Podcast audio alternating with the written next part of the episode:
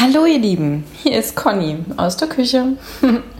Ich melde mich heute bei euch, weil ich mal wieder ein Gespräch äh, führen durfte.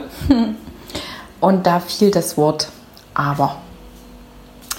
Und ähm, noch bevor derjenige rausgehauen hat, was er denn eigentlich äh, anfügen wollte oder bemerken wollte, sagte ich einfach so, wer aber sagt, der hat schon verloren.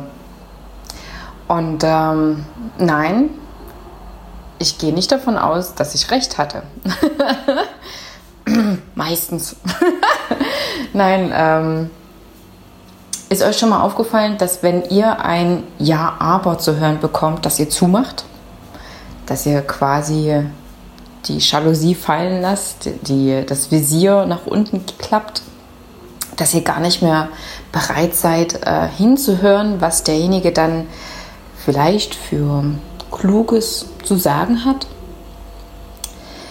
Deswegen versucht mal selber erstens darauf zu achten, wie oft verwendet ihr das aber.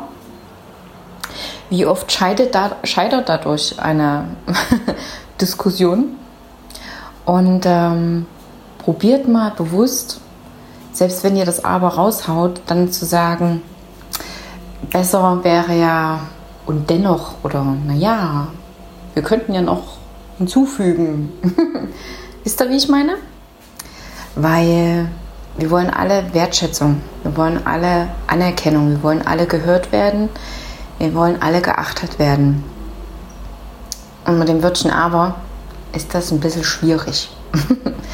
Deswegen, ja, guckt mal, wie ihr das im Alltag austauschen könnt und vor allem, wie dann die Resonanz ist bei eurem Gegenüber wie dann die Diskussionsrunden in Wohlgefallen enden. Mehr oder weniger. Gibt ja noch so andere Fallen. Ähm, ich stelle euch mal was zu trinken hin.